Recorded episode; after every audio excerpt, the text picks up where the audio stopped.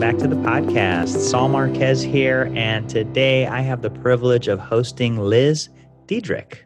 She is the president and CEO at Diedrich RPM, standing for Research Propelled Marketing.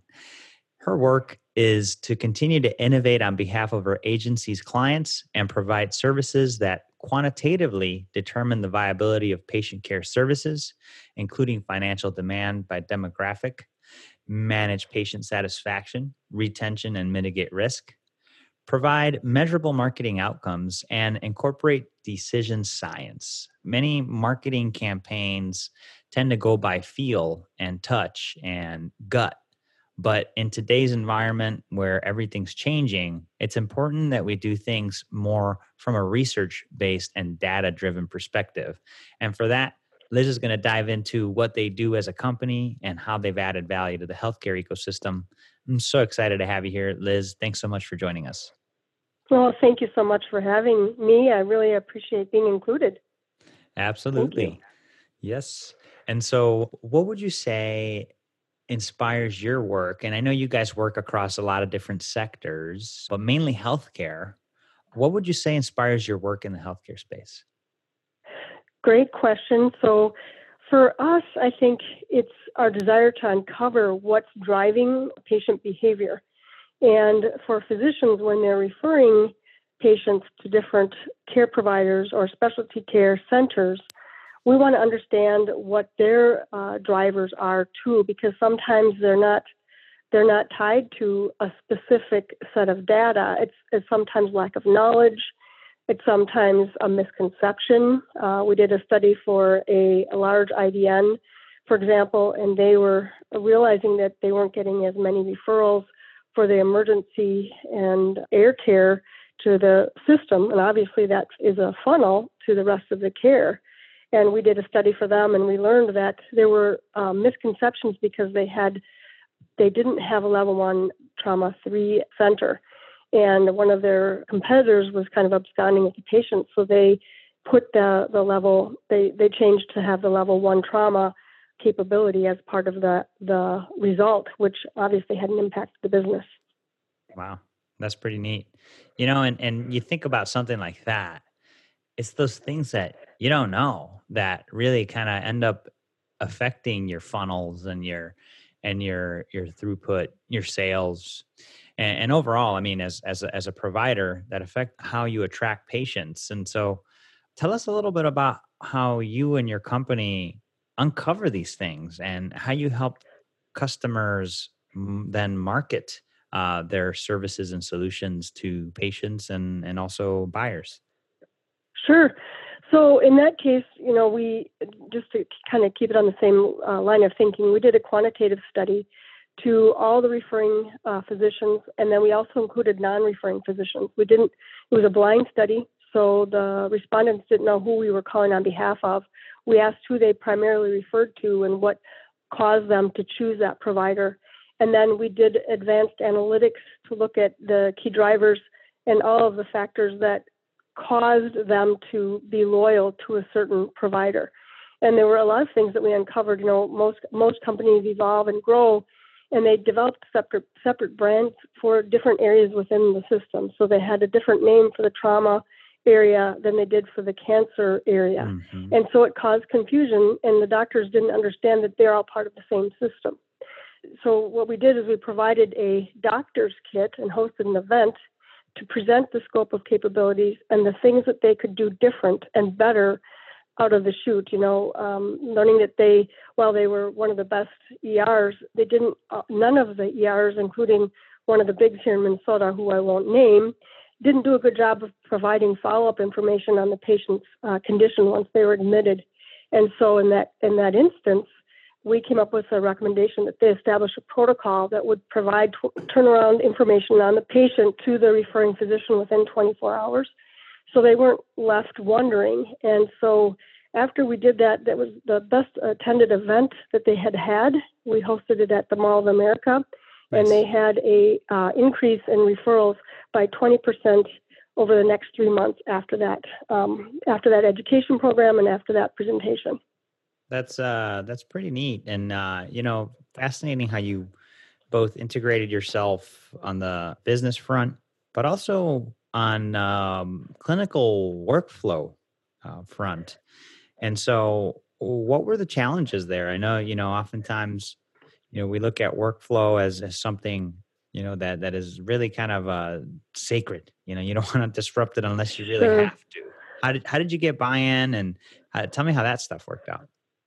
Well, uh, we had the good fortune to have support through the CEO, the C suite, and all the business units. We recommended that we put together a task force, mm-hmm. and the task force in the emergency care department put together their own protocols. We didn't dictate that. Obviously, they came back with what that was, and then we delivered that out, you know, what they were doing about it with the doctor's kit. I kind of say that in quotes. It was kind of a fun um, rebranding that we did as a part of it. That's pretty cool.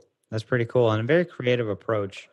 What, what would you say makes what you do different or better than what's available today? Well, that, thank you for asking that. We're doing something uh, now very new. We have all this data, uh, not only on patient satisfactions and on, you know, what is driving growth in certain specialty care areas, but I wanted to figure out a way we could leverage that using decision science or an AI. So last year I hired a neural network engineer to do this work, and he conducted analysis of different clients that we have. And one case in particular, we looked at predictive models on patient attributes to look at what drives a decision for a patient to elect to do a procedure with a specific provider or insurance carrier. And if the that my thinking was if the providing provider knew what obstacles were there, how could he or she train his patient consultants when providing a diagnosis and potential treatments? And the reason this is different is really no one's using AI in this fashion, to my knowledge. And in fact, you know, according to statistic, only 10% of marketers are using AI in business today. So, from my perspective, it's going to add value because it will improve outcomes so for patient satisfactions, you know, we can see retentions go up from 76% to 98%, but with the AI, we'll be able to maximize patient outcomes because the consultants will be equipped with how to better communicate with patients for the right information so the patients are taking the right action, but will also prevent leakage as a result of the patient electing to have corrective procedure within the same health system.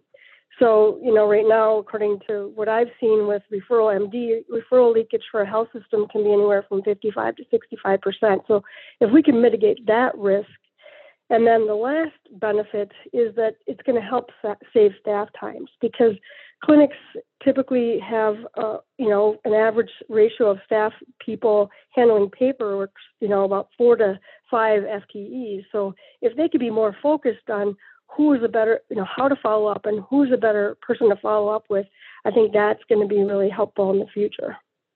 Oh, that's neat. And and so what are you exactly doing with the AI? You know, like I mean, what what are you what are you doing with it? So we take um, information from that are both patients, our regular patients from specialty care entity. We look at what their diagnosis was mm-hmm. and whether they elected to follow through within that care provider's you know system. We're looking at you know, all the different variables associated with that decision. You know, it could be age, it could be you know risk, it could be how it was the diagnosis and the treatment was communicated. So there's very detailed attributes tied to what the neural network is looking at. And what it does is it looks for statistical statistically significant relationships to provide a predictive model. So it can tell us within 82% accuracy whether a patient is going to follow through with a treatment based on everything that it's been fed, if you will. The, the, the thing to bear in mind is we like to have equal representation of numbers of people who have not gone through with a treatment and then those who have. And then we like to, we have to have a, a pretty big number in terms of um, the population. It has to be a, a minimum of 1,500 um, records that we're looking at. Interesting. So, so you're really looking, really kind of beyond just marketing, right? I mean, at this point, you're you're going hand in hand and teaming up with the system to try to have some, you know, clinical decision support and how they retain patients. Exactly. Very cool. Very cool. No, it's interesting. And and so as you guys explore ideas like this, how has what you guys do improved outcomes or made business better? Well, I think goes back to my two other you know, two points is that you know helping prevent leakage, increasing retention, maximizing staff time, particularly right now when a lot of people aren't able to be at the office, so they can yep. work remotely. With this, it's a there's a password protected dashboard that they can go into. We've actually branded it Propelled Projections, and it's it's um, secure and it's a way that their team can, in real time, um, look at those patients that they really need to focus on. Um, one of our clients specializes in more of a, an area where they want pay out of pocket for treatments, and we're able to um, help them with this coronavirus focus on the ones that were more likely to convert. And there's actually a real time code that you're given when, when you're entering the prospective patient's information so you know that they're going to convert or not. So they were that was very helpful for them from a financial perspective at this time. Hmm. Yeah, that's fascinating. So really looking at this from a like walking into the door to once you're in the door, helping helping customers and in this case really mostly providers right i mean you guys are were you working with anybody outside of the provider space we have um, for our research and marketing we've done clinical trials for pharma all over the country. We've done launches of ambulatory care centers here, a lot of IDNs. We have a lot of medical clients on our survey platform. So we, we have a, a wide array of, of medical clients, and that's kind of mm-hmm. how I, I started my company actually, was on the healthcare side. Very cool. Very cool. Uh, so, so uh, tell us about like how this even came about, Liz. I mean, what how did you land on on this approach and and how you help your clients tackle their problems well, that's a great question. I think because we have a have a full i have a full team. I have you know marketing people and digital people web developers and then we have our research area and our call center. And i noticed that we were working in silos and that the information that we were getting on the digital side in terms of ROI and conversions was not being leveraged with what we had already uncovered with the research. So that was, was the genesis of, of the thinking. In my CEO group, I was kind of like, what can I do with all this information? And one of the guys in my CEO group said, get a neural network engineer. And that's, that was really the start. And we realized we could do our own AI. nice, nice. that was a great idea. well, I had help, so right. Pardon? Uh, and you executed on that idea. Yeah, yeah, it was. It's it's been fun. It's been fun. Very cool. Now, uh, you know, we all have you know setbacks in our businesses in life, but business-wise, can you share a setback that you've experienced and and what a key learning was from that setback? Yeah, that's a, a good question. I think you know the coronavirus certainly has had an impact. I have uh, we have clients that are in different industries, and I had to lay off a couple of people, and I haven't had to do that in 25 years. Hmm. And I I think that that's a setback, but the key learning is to always be evolving and um, brainstorming and thinking outside of the box. And I think that you know, I, am grateful that we had this AI thing going, and we also created a new ROI dashboard that's custom for each client, which is um, helping mitigate the need to have a ton of people working on stuff. It's all automated on the back end. So I think whatever you can do to be efficient and um, maximize your your team's time is is good, and I think that's the benefit too of this AI. Yeah, no, that's for sure. And sounds like you're also finding applications of the technology within your own firm to optimize the stuff you're doing. You're exactly right. You're exactly right. Yeah. And the thing is, we're testing it with other industries as well. So, um, you know, B2B, B2C, um, you know, events. Uh, there are are entities that are using this for events. It's it's pretty cool. So, wh- what would you say you're most excited about today? I'm excited about the AI. I think that's probably in the future that it can bring. I think I'm excited about that, and I think um, that we've got to be thinking. Of, I'll just say something. What I see is there's some clients that are tucking tucking up, and that, what I mean by that is they're they're afraid and they're allowing themselves to be scared stagnant in this time. And I have a client that I've been working with since I started my company, and he has a large medical specialty center, and he was forced to close down. And he and I had the most fun meeting, and what we talked about was how we could do a telemedicine using uh, triage with our survey platform. It would cost him next to nothing. So the the idea here is, and he said it himself. I I finally have time to think, you know, and I think that's what mm-hmm. we've got to be doing during some of this lull, if you will. Hmm. You know, Liz, I couldn't agree with you more. I, you know, I, I just been doing a lot of thinking during this time, and and also have been recording some podcasts and and making that same call to action. Eh, you know, if you're not thinking and and shaping the future of your own future and your own company's future now that you're not as mired in the operations you're missing out big time. So you know take heed to what what liz is sharing right now and this is this is time to think. This is time to build and uh and that's really encouraging. And, and liz you know you've you've had success in what you do and and i'm curious what what book would you recommend to us as a as you know as an inspiration that's made an impact on your work? Well, I think it's made an um, an impact on me, but also what I can do as a, a contributor. And it's a book called The Second Mountain. And the Second about, Mountain. Mm-hmm. Okay.